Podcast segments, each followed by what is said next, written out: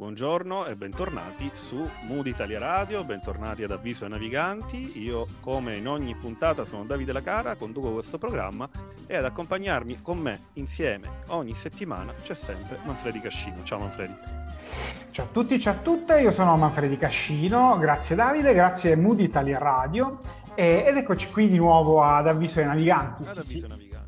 Di che si parla? Oramai l'abbiamo capito, si parla di comunicazione, si parla di informazione, di quelle cose che sono un po' fuori dal mainstream, quelle notizie che ci sono sfuggite, ma soprattutto quegli articoli, una sorta di rassegna stampa della settimana, a inizio settimana, quegli articoli che ci sono sfuggiti e che hanno un significato particolare, che magari richiedono una riflessione ulteriore.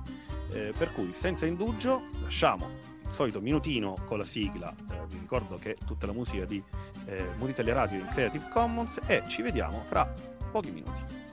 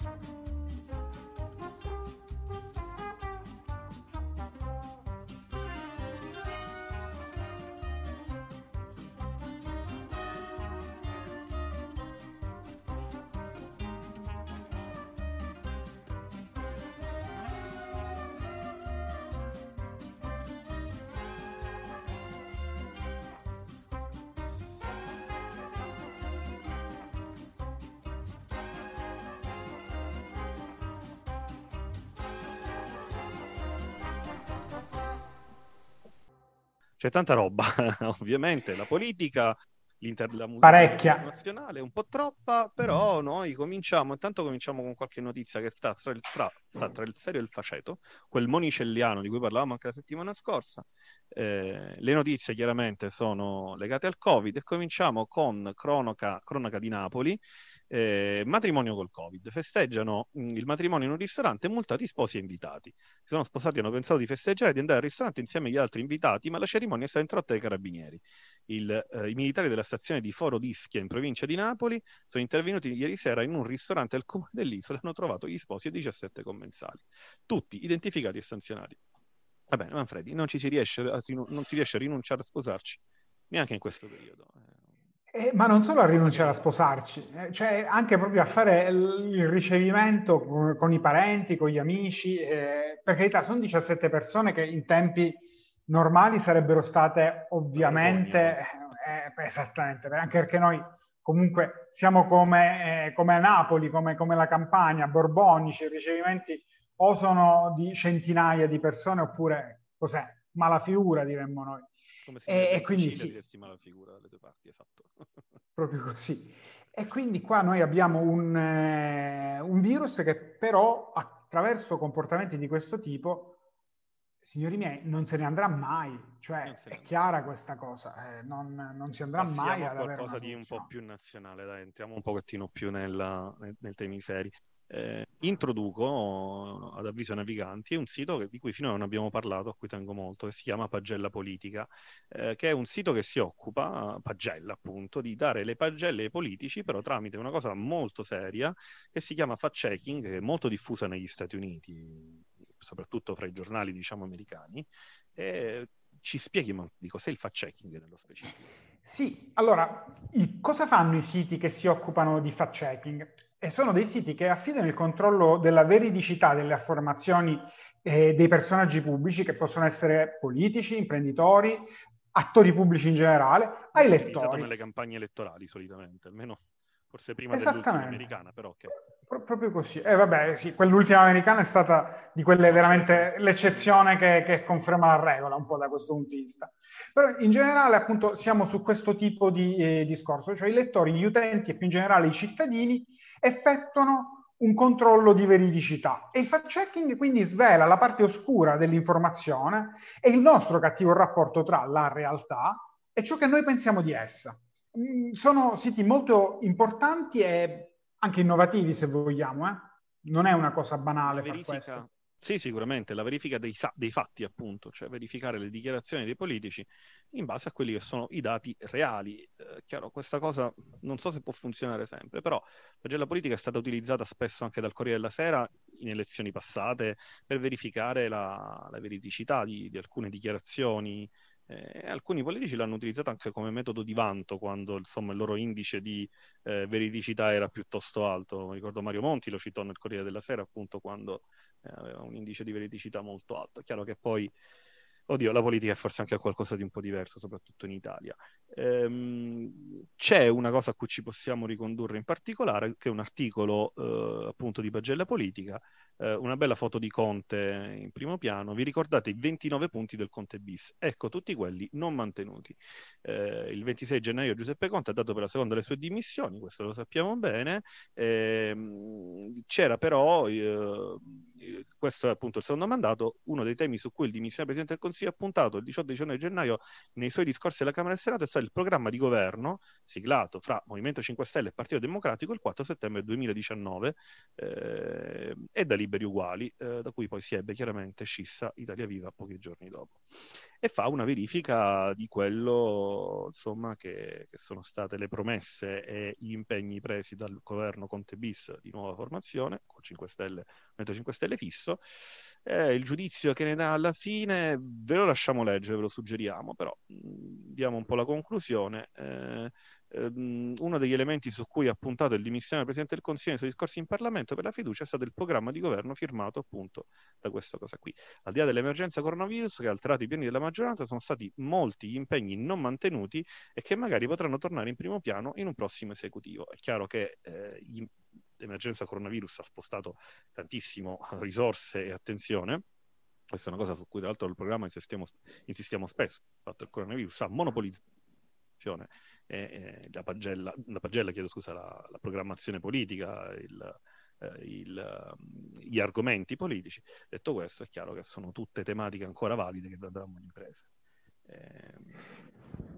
Guarda Davide, il, l'articolo di Pagella Politica a me è sembrato interessantissimo, come spesso succede ad articoli che in qualche modo su Pagella Politica tentano e effettivamente riescono a riepilogare un po' quella che è stata la mh, mm, eh, conduzione di un governo particolare, perché sono tutte informazioni che al momento della formazione del governo stanno sempre su tutti i titoli dei giornali, aprono i telegiornali, poi però si perdono, come se noi in qualche modo accettassimo anche che quello che ci viene detto sia un po' la nuvola, il fumo che viene venduto e che non, non ci fa andare mai alla, all'arrosto. Pagella politica fa l'esatto contrario, cioè riprende quando nessuno più se ne ricorda tutta questa sequenza di, di programmi, di punti e, e, di altro che viene detto e poi te li snocciola tutti. L'articolo è interessantissimo. C'è una cosa simile anche su, sulla Lombardia, uh, per questioni di, di tempi, non, non, andremo anche su quello, uh, però ecco, verifica anche, fa un fact checking anche sulle dichiarazioni del Presidente Lombardia in base a quella storia, insomma, eh, l'articolo infatti si chiama quel pasticciaccio brutto brutto dell'indice RT Lombardia, eh, un, un, titolo un po' scherzoso rifacendosi a un famoso romanzo. Eh, insomma, vi suggeriamo non solo di riprendere questo articolo, ma in generale di riprendere pagella politica. Perché parlavamo di fact-checking, l'avevamo ricondotto agli Stati Uniti e alle campagne elettorali degli Stati Uniti, perché oggi vogliamo lasciare un po' di spazio a Donald Trump. Eh, in particolar modo abbiamo tre articoli che abbiamo preso, uno da The Vision, uno dall'Espresso e uno da Eco dei Palazzi, tutti e tre eh, giornali che si trovano online, a parte l'Espresso che chiaramente si trova anche eh, in edicola. E con cosa cominciamo? Uh, Manfredi, comincerei con l'Espresso. Mm, se va bene ti lascerò sì. un po' lo spazio. Donald Trump si comporta come il vero leader di una setta che lo venera. Articolo di Manuela Cavalieri e Donatella Mulvoni eh, che riprende in intervista una nota ricercatrice americana. Sì, Giania Lalic, che non so se effettivamente si pronuncia così o se comunque ho sbagliato qualcosa, sicuramente sì, però il punto vero è che il nostro ex presidente americano ora finalmente eh, effettivamente è andato fuori dall'amministrazione eh, americana, si è sempre comportato un po' come un, una sorta di, di guru di santone. Già fin dagli anni Ottanta, fondamentalmente, con i suoi libri, i, i suoi consigli, andava a, così, a coprire una sorta di nicchia di questo mondo un po', un po malato. Dopodiché, una volta che è andato a eh, ricoprire la sedia di eh, Presidente degli Stati Uniti, effettivamente Trump si è trasformato, ha compiuto la sua, eh, la sua metamorfosi ed ora non fa nemmeno più la finta di non credersi come leader sì, di una setta, di una sorta di gruppo che in qualche maniera va a premere intanto il eh, GOP, il, eh, il Partito Repubblicano, che effettivamente è stato un po' cannibalizzato da questo suo modo di fare. Dopodiché però ha anche trasformato la politica americana. E un po' in questo ci si potrebbe ricollegare a quello che dice Division, perché? Così facendo... Ora ci arriviamo, esatto, perdonami, ora ci arriviamo. Certo. Eh, l'articolo dell'Espresso, diciamo, è solo un accenno, l'articolo di Vision è molto più complesso, mi permetto anche di citare brevemente, così da poter poi fare un discorso completo, eh, questa agenzia che è pubblicata su Eco dei Palazzi, eh, nuovo libro accusa Trump, il KGB lo ha salvato più volte dalla bancarotta, in quale si insinua in maniera molto pesante, eh, e non è nuovo a, diciamo eh, insinuazioni nei rapporti fra, fra, Trump e il governo russo e la Russia in generale, mh, mm, si insinua appunto di eh, un rapporto particolareggiato fra eh, i servizi segreti russi e il presidente Trump, appunto non solo come imprenditore che è stato finanziato, ma quasi come una sorta di spia, cioè come inserito eh, sia all'interno dell'economia che della politica americana per poter fungere un po' da, eh, come dire, bomba da come innesco che potesse far esplodere la bomba così da disturbare proprio il sistema americano. Una sorta di Cosa nuova, che effettivamente... guerra fredda. Esatto. E sembra, sembra riuscita, ma c'è una cosa interessantissima in quell'agenzia che viene... Vero, premesso, per carità, certo, ne, nell'agenzia però quantomeno là sta scritto e, e così lo riprendo perché viene un po' messo in evidenza il punto che è quello critico di un leader come Trump, cioè è assolutamente suscettibile al comportamento, alle adulazioni. Quando tu lo uh, vai ad adulare, Trump fondamentalmente fa quello che vuoi tu, cioè da un lato quindi abbiamo una personalità assolutamente istrionica, perché ovviamente non si può negare che... Esattamente Dopodiché però è facilmente strumentalizzabile. Basta che a lui dai un po' di eh, vanagloria, fondamentalmente lo vai a incensare quel tanto che basta per farlo cadere ai tuoi piedi, e c'è una bellissima similitudine da questo punto di vista, nella, nel comportamento di Trump come leader appunto di una setta che però effettivamente non ha lui come vero eh, in qualche modo capo, ma qualcun altro, qualcuno di oscuro, qualcuno i cui interessi sono celati. Ovviamente questo è tutto un, un'ipotesi, ovviamente è tutto da verificare che Trump sia sul uh, libero paga o comunque sia stato aiutato in quella maniera così determinante dal servizio russo, per carità, però effettivamente il, eh, il sospetto o comunque la mh, costruzione dello scenario ha dei punti che sono verosimili, anche perché si ricollegano a dei punti caratteriali di Trump. Questo è più analizzato, analizzato più in profondità, appunto nell'articolo abbiamo citato prima, di Jacopo Di Miceli, eh, che tra l'altro se potete seguirlo su Twitter è uno degli autori della pagina uh, Comunisti per Daenerys, eh, che qualcuno magari conosce, rifacendosi alla famosa serie di Game of Thrones, ovviamente una pagina satirica eh, che si fa alla politica. Insomma, l'articolo di Jacopo Di Miceli su The Vision, il titolo è Il Trumpismo è solo l'inizio di un fascismo con caratteristiche americane e non è finito con Trump. È un'analisi molto lunga e molto approfondita, io ve la consiglio perché è estremamente interessante, che parte sia dagli anni Ottanta, analizzando la personalità di Trump, quindi diciamo la caratteristica di quello che poi diventerà comunque un leader, oltre che un leader di impresa, anche un leader politico. Um, e, e, parte appunto dagli anni 80 e 90 in cui Trump, l'avrete visto sicuramente in qualche film, compariva non solo appunto nei film, ma anche nei programmi televisivi americani. Uno di questi, per esempio, è il David Letterman Show, programma strafamoso e straseguito negli Stati Uniti, ma anche in Mamma ho perso l'aereo, in quel film conosciuto anche in Italia con questo titolo, in cui Trump compare facendo una, un'improvvisata. Ehm, ci sono delle cose che, sono, che fanno anche dei parallelismi fra questo ce ne siamo accorti subito al tempo, fra Berlusconi e Trump, cioè tra il berlusconismo, anche quella parte poco seria del berlusconismo, non poco seria politicamente, ma proprio buffonesca del berlusconismo, e quella trampiana. Non so se sei d'accordo, però molti ne avevano, ci avevano già pensato diversi anni fa. Allora io non sono solo d'accordo, ma rilancio perché questo tipo di eh, parallelismo veniva fatto spesso anni or sono, da chi diceva che in America una cosa come quella che era successa in Italia, cioè che un personaggio con eh, conflitti di interessi enormi, un potere mediatico e eh, finanziario, economico gigantesco. E finanziario potesse... di, dubbia, di, dubbia, origine, perché poi è questo Peraltro... anche una delle contestazioni che vengono fatte non solo a Trump ma anche a Berlusconi. Insomma, ti dicevano che non poteva mai essere eh, possibile in America perché il loro sistema non l'avrebbe mai permesso, eccetera, eccetera.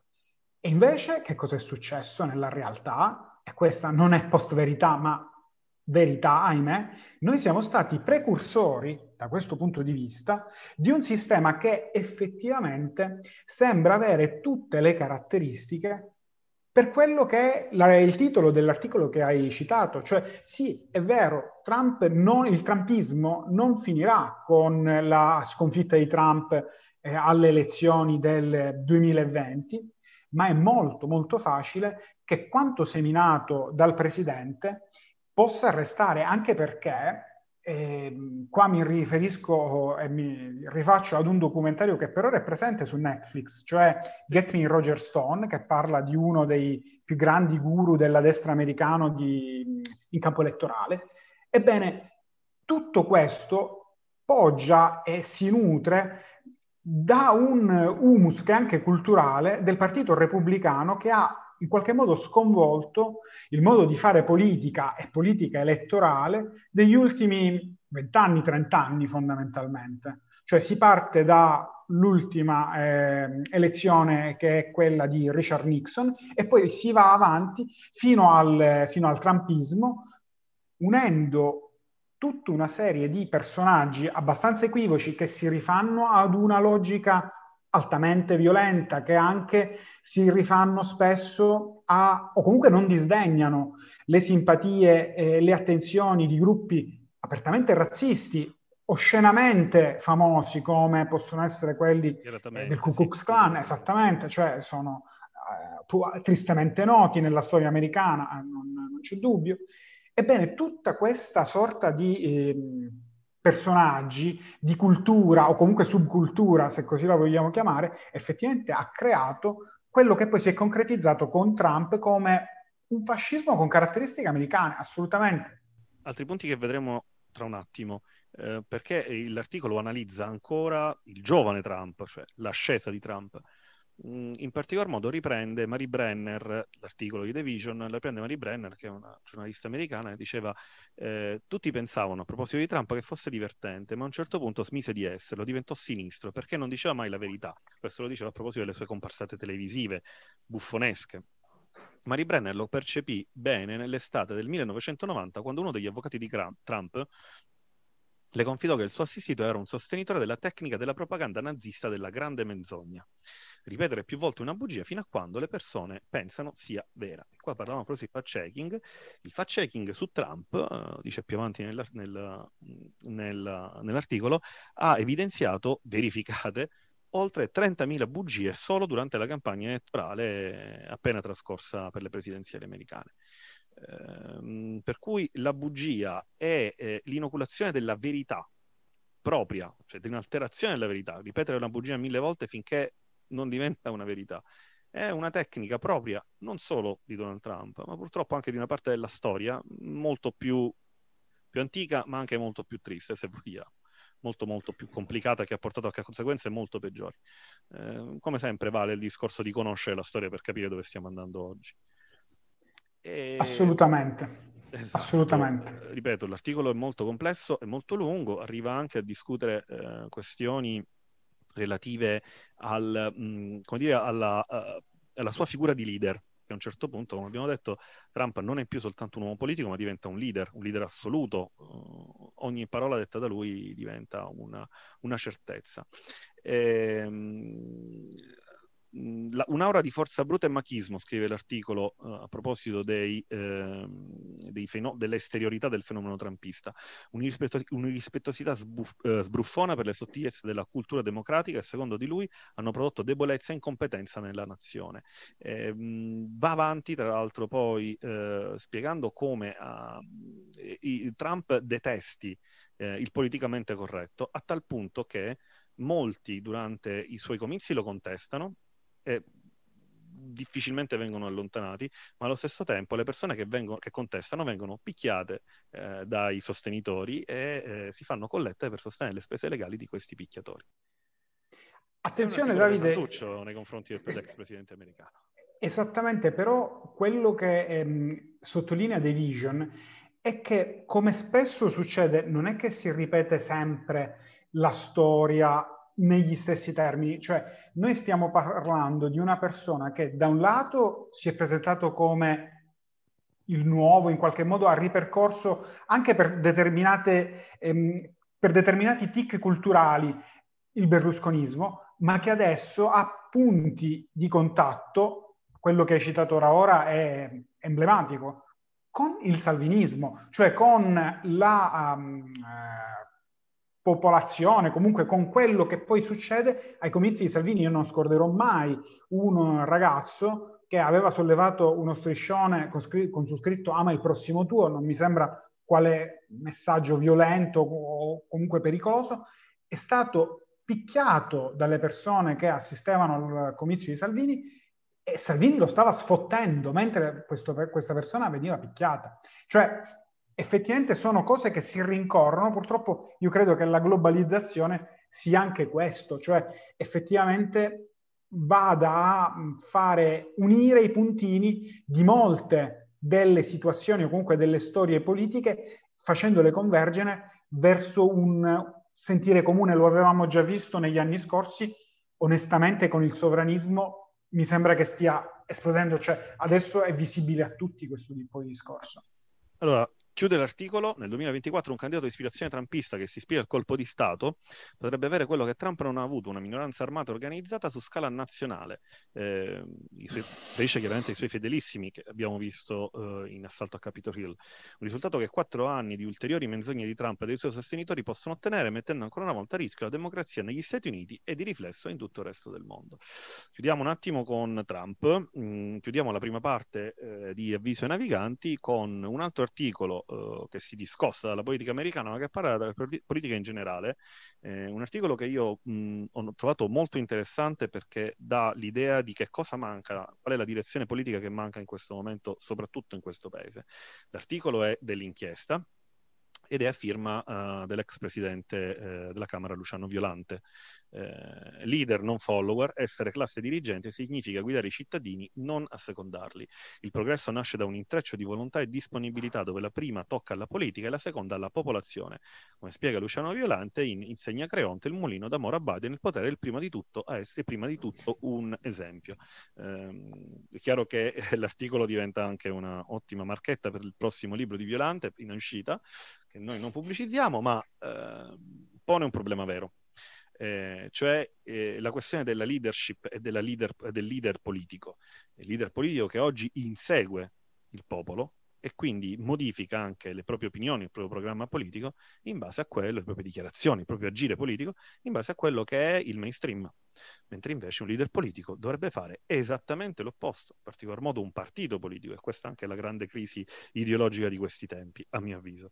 Il, i, I partiti non formano più una coscienza politica, ma la assorbono e quindi ne assorbono il voto. Il Movimento 5 Stelle ha fatto benissimo in questi ultimi anni, salvo poi adesso non, più, non essere più in grado di fare perché sono nel potere, quindi chiaramente il problema diventa diverso a questo punto. Non lo possono più fare perché quando si rappresenta l'antisistema in qualche modo è molto facile far questo Ovviamente quando poi vai a mh, occupare con i tuoi uomini la, la, poltrona di Presidente del Consiglio, Ministro degli Esteri, Ministro del Lavoro, non hai più come fare questo tipo di discorso, a meno che, per esempio, non sei Donald Trump, perché Donald Trump effettivamente questo tipo di eh, passaggio non lo ha subito. Ha preso più voti. però risvegliando quella parte di politica chiamiamola politica, eh, che non era considerata, cioè i suprematisti bianchi, eh, i QAnon, insomma tutta quella parte che in teoria rappresentanza politica non ne aveva. Sì, il gruppo che si definisce sotto l'acronimo di MAGA, eh, Make, eh, Make, America Great Again fondamentalmente, sì, è vero, non c'è dubbio su questo. E purtroppo questo tipo di eh, far, modo di far politica, anche questo si eh, rincorre su tutto il globo, purtroppo, perché lo vediamo in America, lo vediamo anche in Italia. In Italia i personaggi che noi citavamo prima non è che hanno chissà quale grandissima visione politica, eh? semplicemente assorbono tutto un eh, sistema, un mondo di malcontento. I 5 Stelle hanno raccolto soltanto persone che dicevano no a qualsiasi cosa, le hanno raccolte tutte, non sono stati in grado di fare altro dal punto di vista politico, e adesso ovviamente si trovano in enorme difficoltà, uguale con i no euro, i no eh, Europa, i Novax, certo, ora sono un po' più in difficoltà perché c'è la pandemia, eh, accidenti, io avrei voluto vedere cosa avrebbero detto dei vaccini i 5 Stelle all'opposizione. Ovviamente sono tutte delle situazioni che si mettono in maniera tale per cui tra l'altro l'articolo di Luciano Violante, il pezzo di Luciano Violante lo evidenzia molto bene, se non si ha una capacità di guida della popolazione, della folla, o comunque non si propone un modo in cui questa può andare avanti, effettivamente poi si viene travolti, non c'è dubbio. Allora, intanto chiudiamo qui la prima parte, siamo andati un po' per le lunghe. Non abbiamo detto una cosa importante, cioè che a fine trasmissione avremo un ospite che ci parlerà di uno degli argomenti par- di cui abbiamo parlato la scorsa settimana. Mm, non spiego che cosa, lo diremo soltanto alla fine quando la presenteremo. Eh, intanto vi lascio una, un paio di minuti con la musica eh, di Mood Italia Radio, facciamo una pausa, ci beviamo un bicchiere d'acqua e torniamo fra pochissimo.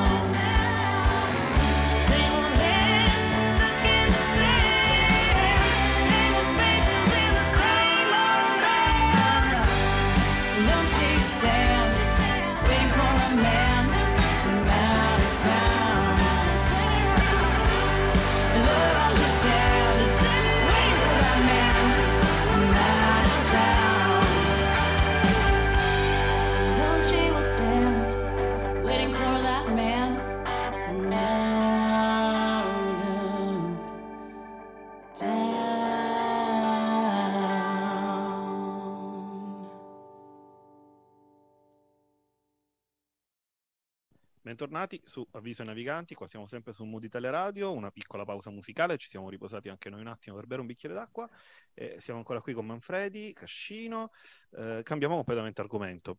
Oggi parliamo un po' di televisione anche e torniamo tra l'altro a parlare di come i giornali insomma eh, spiegano determinate cose del nostro, mo- del nostro mondo.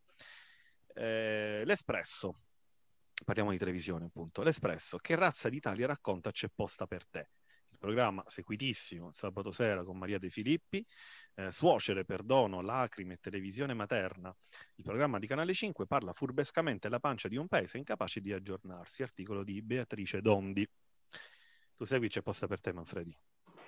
No, No. Non l'ho mai seguito. Mai. mai. Seguito, però, insomma, sai perfettamente di che cosa si parla. Ovviamente sì, certo, è assolutamente nella cultura generale, assolutamente. Io invece navigando sui social il sabato sera scopro che anche insospettabili tra i miei contatti, amici e parenti guardano tutti C'è posta per te con una maniera veramente, eh, come dire, mh, mm, focosa, focosa, commentando.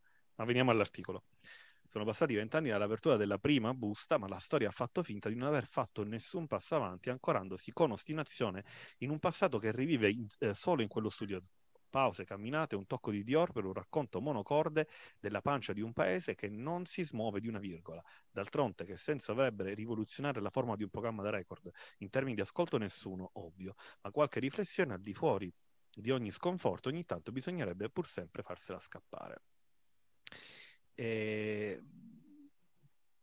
Cosa possiamo dire su questa cosa? Guarda, guarda, io volevo entrare veramente a gamba tesa perché nell'articolo di Beatrice Dondi si esprime in maniera veramente chiara il perché io non guardo C'è posta per te. Perché ovviamente lei ne prende eh, un pezzo di quest'Italia che è ferma da vent'anni, incapace di cambiare, e lo eleva a eh, sistema, ovviamente, perché c'è posto per, tre, per te è emblematico di qualcosa di molto diffuso nel nostro paese. E di fatti cosa dice? La buona giornalista, eh, sul perché una parte d'Italia si senta fieramente descritta da C'è posta per te, una sorta di piccolo mondo antico con dettagli che Fogazzara avrebbe copiato volentieri, dove le suocere sono ancora in guerra con le nuore, le mamme sono sempre delle sante e nel caso incauto in cui osino ricostruirsi una vita dall'abbandono del marito, vengono subito considerate indegne dell'affetto filiale. Descrive un mondo mh, da romanzo che veramente, mh, a mio avviso, non riflette, riflette sicuramente una parte dell'Italia, ma veramente non riflette tutta. Eppure la gente continua a seguire anche se non si sente riflet- come dire, immedesimata in questa cosa. Però no, però è rassicurante. È rassi- perché è, è, l'eterno ritorno. Abbiamo, si collega un po' tutto, si collega anche il, nel cinema italiano è mh, facilissimo avere la contrapposizione fra città, do, luogo brutto dove si svolgono degli eventi che sono comunque spiacevoli e la campagna dove invece è il ritorno all'antico, alle origini, esattamente. Dove tutto è conosciuto. Perfetto, proprio così. Con C'è posta per te, effettivamente noi abbiamo una sorta di universo, micromondo, così lo possiamo anche definire, che assolutamente funzionale a quel tipo di cultura rimasta indietro di vent'anni che a noi non fa assolutamente bene, ma che purtroppo ci teniamo per tutta una serie di tic, di anche paure a tutti i livelli, per carità se ne può parlare, però effettivamente è rappresentativo perché è un programma seguitissimo, cioè noi di tutto possiamo ovviamente dubitare meno del dato degli ascolti, cioè se non, questo programma non vendesse più, ma stiamo tranquilli, non lo farebbero più in questi termini sicuramente. Ed analizza anche una cosa interessante. Eh, tra l'altro siamo in periodo sanremese, devo dire che persino Sanremo tempo fa si arrese davanti a C'è posta per te, se ricordi.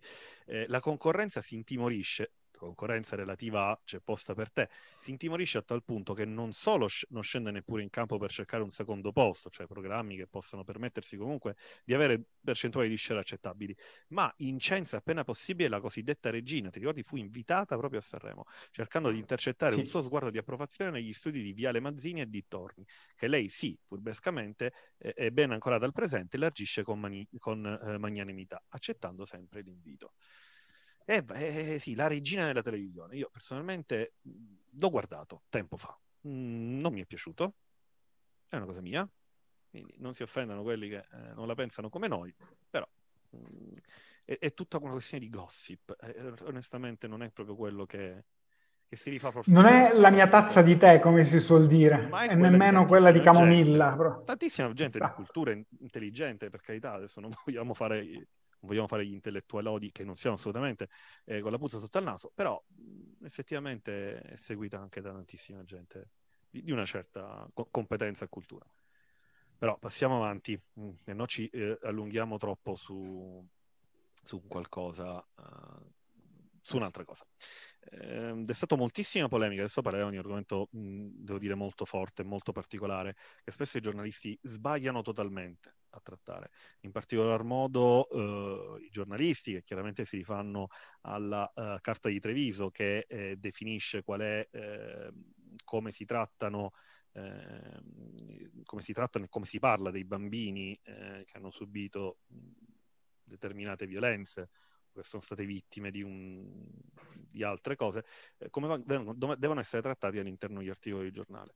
Eh, ribadisco, eh, mh, concetto uh, che va molto, uh, che viene molto, moltissimo tradito all'interno, all'interno spesso e volentieri uh, del giornalismo. Mi riferisco in particolar modo a ehm, un articolo che era comparso sulla Repubblica di, di Bari, eh, abusi sulla figlia tredicenne della compagna, imprenditore di Minturno indagato.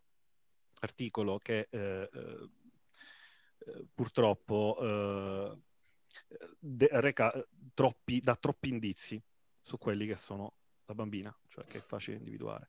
Un altro articolo dello stesso genere, eh, scusa, lo stesso articolo invece si chiama, era, era detto così, sesso con la figlia tredicenne della compagna. Eh, sesso con la figlia del tredicenne della compagna non è la dicitura adatta, perché quello si tratta appunto di violenza sessuale nei confronti di una minore. Ed è una cosa su cui eh, le autorità che si occupano di giornalismo, dovrebbero assolutamente intervenire anche in maniera decisa. Manfredi. Non ho grandi commenti da fare dopo quello che hai detto tu, cioè effettivamente la tua chiusura è perfetta. I giornalisti hanno un ordine, quest'ordine non sempre e non spesso purtroppo, diciamolo, non sembra avere davvero un potere di controllo, quantomeno sia un argine a comportamenti oggettivamente schifosi. Sesso con la, con la figlia tredicenne no, non va bene, non va bene, è, una, è un, un, clickbait, soltanto questo, e non è un titolo nemmeno di un giornalaccio. Purtroppo bisogna dirle le cose. Non sempre quindi l'ordine dei giornalisti... Eh, lo capisco, però cioè, no, non va bene, non, non va bene per niente, perché in questo modo non soltanto si va contro a quello che è il proprio dovere professionale. Io non voglio insegnare niente a nessuno, però insomma non è questo che uno cerca quando apre Repubblica, nella maniera più assoluta, ma soprattutto non si tutela un soggetto che avrebbe bisogno doppiamente di essere tutelato. Primo, perché è ovviamente coinvolto in una storia terrificante. Secondo, perché in ogni caso, esatto, cioè comunque sei in una posizione di fragilità totale. Accidenti, puoi sapere, non puoi, permetterti. Puoi risalire a chi, a, chi, a chi, si tratta, chiaramente chi conosce i progetti. A questo proposito, continuiamo. Vorrei parlare un pochettino della questione legata alla sessualità. Chiaro che poi quando si parla di violenza, parlare se- usare il termine sessualità è un po' complicato, forse, forse non corretto, però vorrei mantenere un attimo questo filone. A questo proposito c'è un altro articolo tremendo leggo a proposito Gianni Sicilia, subì una violenza sessuale a 15 anni, la figlia costretta a fuggire da Corleone. Hanno denunciato la violenza sessuale di gruppo sulla figlia e l'ora quindicenne, da quel momento sono stati minacciati, costretti a fare valigie e andare via da Corleone eh, perché eh, subì, hanno subito estre- eh, grandi pressioni da parte, da parte, della popolazione. Direi così, chiudiamo un attimino questo, questo argomento che forse, forse, è troppo delicato da trattare e passerei a qualcosa di un pochettino, un pochettino diverso. Il foglio eh, la fine democratica e corretta dello sport femminile in America. Eh, a che cosa si riferisce eh, il, l'articolo, l'articolo, del foglio? Eh, cioè al fatto che le persone trans di, eh, sesso, di sesso nati maschi, eh, d'ora in poi negli Stati Uniti potranno gareggiare eh, nelle gare femminili. Argomento molto delicato e quindi lascio la palla a Manfredi. Così io me la Io ti ringrazio Davide. Il, l'argomento è sicuramente delicato, però ci, bisogna dire due cose. Allora, la prima è che effettivamente in qualche modo noi dobbiamo anche decidere del, eh, come società però intendo, del destino di chi è in transizione, di chi ha compiuto, di chi non sentendosi femmina ma nato eh, diciamo in un'altra maniera, eh, ha deciso di cambiare il proprio sesso. Ebbene, anche nello sport questo succede. Allora, l'articolo del foglio ovviamente individua questo come punto problematico, però effettivamente che cosa succede? O noi escludiamo questo tipo particolare di persone dalle competizioni sportive, perché loro comunque con gli uomini non possono gareggiare, perché non sono uomini, non lo sono più, sarebbe offensivo persino per loro, non, non si considerano uomini. Con le donne non possono gareggiare perché c'è una situazione di squilibrio dal punto di vista proprio della nascita. E allora che facciamo? Un campionato a parte per ciascuna categoria? Quello, Perché... È quello il problema. Mm, difatti il foglio uh, pone proprio questa tematica, cioè sanno, sanno tutti, anche il New York Times, perché l'articolo poi si rifà a un cosa del New York Times, che nessuna ragazza può competere contro una trans nata maschio, eh, ma non si può dire troppo forte e si viene accusati di discriminazione, perché oggettivamente eh, tra uomini e donne ci sono delle differenze fisiche, questo è evidente, è, è difficile per una donna competere con uh, una persona che ha magari una capacità fisica maggiore, perché la natura l'ha notato di questo. Quindi quello che dici tu è vero, li mettiamo in un campionato a parte? No, però il problema si pone e non è di facile sì. soluzione. No, no, no, eh, di facile soluzione, ahimè, in questo mondo non c'è nulla.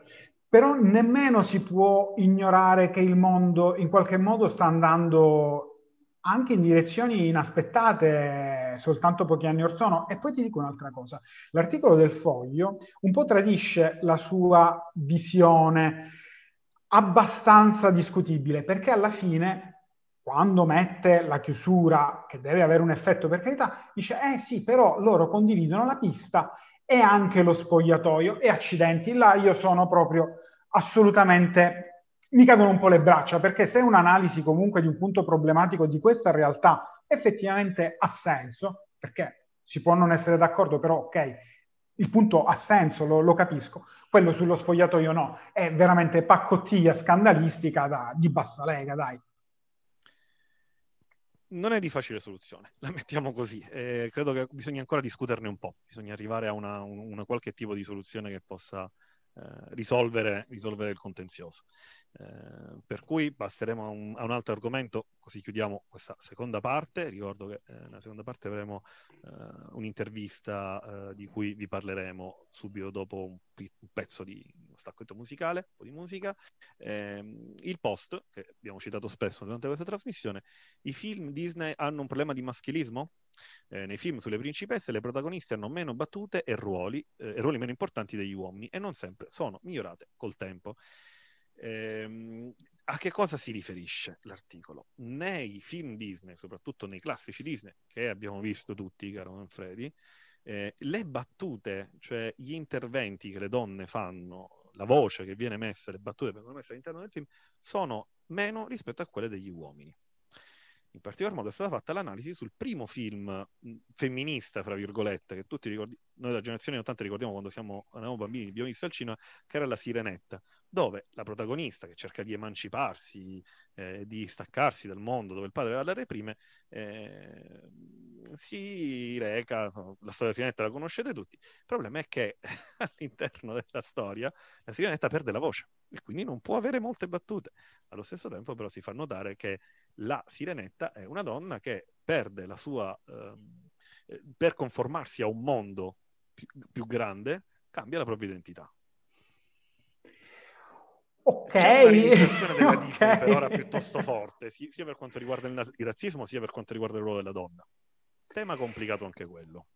Sì, eh, però allora dunque, questo documento, questo mh, articolo ha eh, in qualche modo mi ha fatto imparare qualcosa che io non solo non sapevo, ma che fino a quando non ho letto l'ultima parola di, dell'articolo di Jeff Guo, ebbene non conoscevo, non mi ero mai accorto. Cioè, tutto quello che viene inserito nell'articolo ha comunque un riscontro perché è frutto di ricerca eh, e documenti e dati fondamentalmente, quindi non solo sul minutaggio delle battute che sulla sirenetta ovviamente possono essere limitate perché la sirenetta perde la voce, la storia è quella, però anche della qualità delle sue eh, scene. E cosa ancora più importante che sottolinea il problema del maschilismo ma non come problema di volontà di essere maschilista, ma come un po' la società porti ad essere in qualche modo conformata in un determinato modo, che è quello che se tu hai dei personaggi secondari, ma anche dei personaggi che sono, come dire, figuranti all'interno del cinema, questi saranno tutti maschi. Non ci sono personaggi secondari femmine altrettanto efficaci, scritti con altrettanta buona penna rispetto a quelli che sono come Flander, il eh, drago di Mulan, eh, il um, cagnolino di um, Pocahontas, cioè le principesse sì, sono principesse e sono quindi in qualche modo delle eroine e sono il punto dove tutti quei personaggi vanno a eh, intersecarsi, però poi oltre la principessa, oltre la protagonista, effettivamente non c'è quasi niente, si fa l'esempio come ultima chance, come diciamo eh, il gol della bandiera fondamentalmente, della teiera che nella Bella e la Bestia ha in qualche modo un unico ruolo da uh, comprimario di qualche importanza, però è ovviamente sovrastata da tutti gli altri pezzi di mobilio, possiamo dire, del castello della bestia, che sono tutti maschi tutti, anche suo figlio è maschio fondamentalmente. E ripeto appunto, anche quei film che dovrebbero essere prettamente femministi, prettamente con figure femminili molto forti, eccetera, eccetera, hanno un problema di, di conteggio dei dialoghi, cioè di battute eh, più ridotte per le donne. Cioè, la protagonista è la donna, eppure parlano gli uomini, parlano il padre della principessa, parlano quello che poi sarà il fidanzato della principessa o il, l'arcinemico, eccetera. Eh, abbiamo affrontato molto il tema della sessualità in aspetti diversi, anche in aspetti gravi, anche quello della violenza. E adesso chiudiamo questa seconda parte eh, tra poco uh, faremo una piccola pausa, intervisteremo uh, una persona che si occupa uh, di migrazioni. Ne abbiamo parlato nella scorsa puntata, intervisteremo Laura, che vi presenterò fra pochissimo. Eh, parleremo di, di, Bosnia, parleremo di quello che sta succedendo nonostante la pandemia a, all'est, nell'est dell'Europa. Eh, ce lo faremo spiegare da una persona che insomma ne capisce molto più di me e di te. Eh, Assolutamente. Poco. Abbiamo scoperto che Manfredi è anche un esperto di film Disney, come tutti noi nati nella, nella generazione degli anni Ottanta probabilmente, e non solo, e non solo. E, insomma, ci vediamo fra, fra qualche minuto. Un piccolo stacco musicale e torniamo fra poco con Mood Italia Radio e con Avviso Naviganti.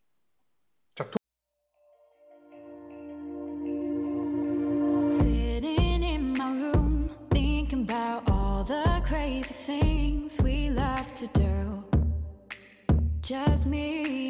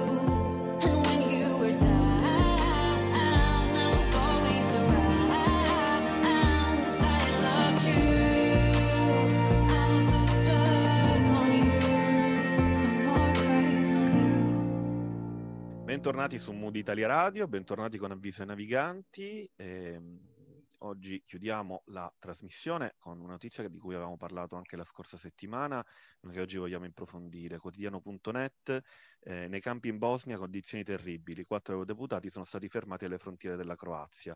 Nella tarda serata di sabato sono arrivati a Bihak, spero di pronunciarlo giusto, i quattro deputati eh, europei italiani eh, qui nel pomeriggio la polizia croata aveva impedito di proseguire. La vicenda è stata eh, seguita dalla Farnesina che ha avvisato le ambasciate di Zagabria e Sarajevo. Volevamo andare a ispezionare il confine fra Croazia e Bosnia senza passarlo, ma ci è stato impedito, così i quattro parlamentari europei del Partito Democratico. Le condizioni qui sono eh, più eh, le condizioni in cui vivono più di un milione di persone, hanno detto nel campo profughi di Lipa sono disumane, le tende sono fredde, l'acqua è scarsa e i servizi igienici limitati. Eh, noi abbiamo voluto approfondire questo argomento invitando una persona che si chiama Laura Salzano. Ciao Laura. Buongiorno, ciao Davide, ciao Manfredi, grazie per avermi invitata. Grazie a te di aver accettato il nostro invito. Laura è una dottoranda in diritto costituzionale, eh, tema controllo delle frontiere e diritto della migrazione eh, europeo all'Università di Barcellona e fa parte del gruppo di ricerca GESDI che si occupa del diritto della migrazione. Ho detto giusto? Sì, perfetto. Quindi è una persona, diciamo, che, si, eh, che, che comprende l'argomento molto meglio di noi.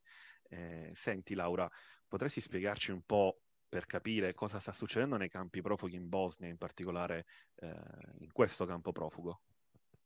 Sì, eh, hai detto bene, eh, c'è una catastrofe umanitaria in atto che è dovuta al fatto che abbiamo almeno 980.000 persone, questi sono dati della UM, l'Organizzazione Internazionale per la Migrazione, in condizioni, condizioni igienico-sanitarie terribili e altre circa 1500 che sono sparse, abbandonate fra i boschi, al gelo perché le temperature sono sotto lo zero e sta nevicando da settimane, senza assistenza medica né sanitaria né umanitaria. Queste persone perché si sono ritrovate lì? Si sono ritrovate lì perché Bihać, eh, la, questa città um, che si trova a qualche decina di chilometri dal confine con la Croazia, si trova su quella che si chiama rotta balcanica. Si chiama rotta balcanica perché effettivamente ripercorre gran parte dei Balcani, per cui i migranti che arrivano in Grecia dall'Egeo poi risalgono e percorrono Macedonia, Serbia, Bosnia, Croazia e poi se sono proprio fortunati Slovenia e Italia. Qui ci fermiamo un momento prima. Lì a Biac ehm, dal 2018 in Bosnia sono transitate circa 65.000 persone, di cui soltanto 16.000 nel 2020, per cui le autorità bosniache non potevano essere sorprese del fatto che anche quest'anno molte persone provassero a raggiungere l'Unione Europea ed è successo che il 23 dicembre l'Organizzazione Internazionale per la Migrazione che gestiva il campo di Lipa, che ospitava un numero non chiaro, però che va dalle 1000 alle 3000 persone, eh, la, ne aveva mh, annunciato la chiusura eh, in quanto le condizioni offerte non erano adatte all'essere umano, mancava l'acqua, mancavano le fognature, mancava l'elettricità. Eh, quello stesso giorno un incendio divampa nel campo che lo distrugge. Queste migliaia Ho di visto persone... le foto, tra l'altro, delle persone eh, seminude nel ghiaccio, quindi immagino anche Esattamente, perché a causa dell'incendio rimangono senza niente.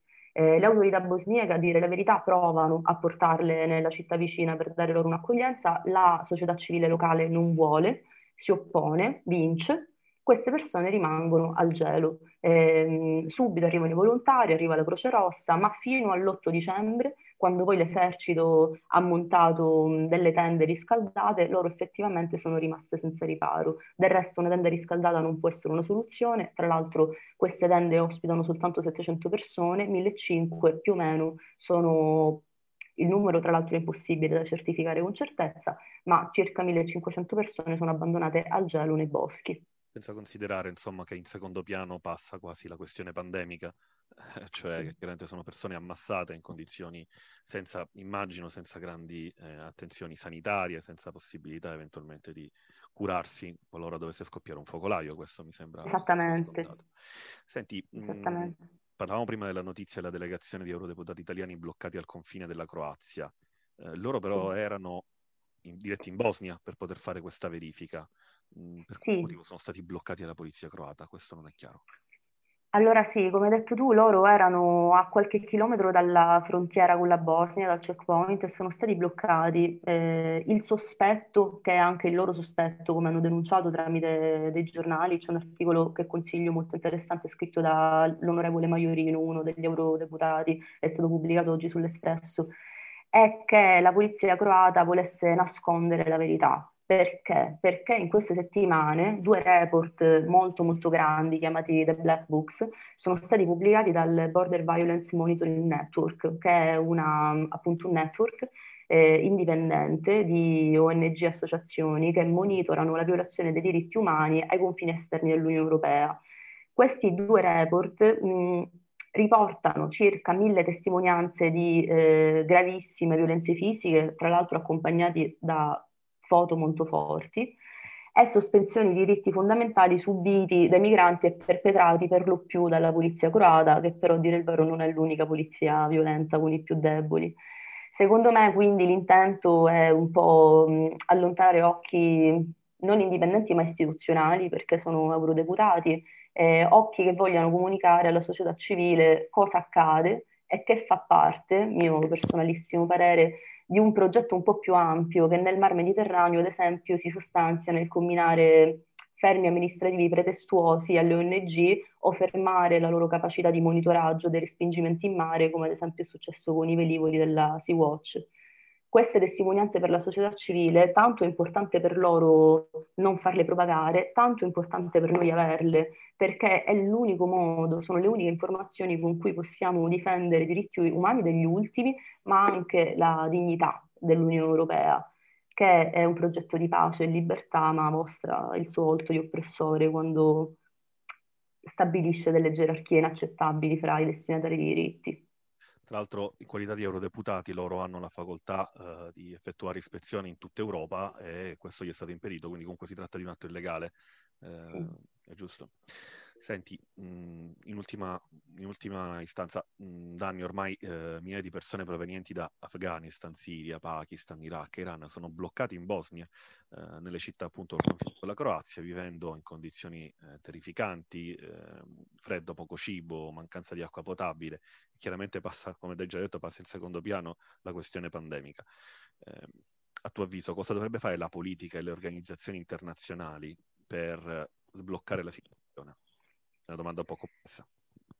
Sì, diciamo che il fenomeno è ancora più complesso di così perché adesso mh, tutta l'attenzione è sulla Bosnia, però purtroppo situazioni di inumanità eh, sistematica avviene tranquillamente in Grecia, avviene a Lampedusa, avviene alle Canarie, per cui c'è un problema con le frontiere dell'Unione Europea e la gestione del flusso migratorio. La ricetta semplice non esiste, il fenomeno è complesso, la risposta dovrà esserlo altrettanto. Secondo me bisognerà provare ad avere in mente i diritti dei destinatari delle politiche sempre, in questo caso dei migranti, eh, che sono tra l'altro in una situazione di particolare vulnerabilità perché sono persone senza denaro, senza beni, senza un alloggio. Questi diritti devono essere utilizzati come parametri per le politiche da attuare la parola d'ordine fra gli stati dovrebbe essere cooperazione, come ci dice tra l'altro il, un trattato istitutivo dell'Unione Europea, ehm, e solidarietà. Perché solidarietà? Perché eh, flussi, mh, spostamenti ben organizzati tramite un meccanismo pensato in anticipo permetterebbe di prevenire in primis sovraffollamento e quindi carenze sanitarie, procedurali, esaminare le domande d'asilo in tempi congrui e in generale evitare questo scempio a cui assistiamo ormai da anni e a cui moltissimi si stanno abituando. È una questione parecchio, parecchio gravosa. Eh, io direi che per questa settimana ci fermiamo qui ancora.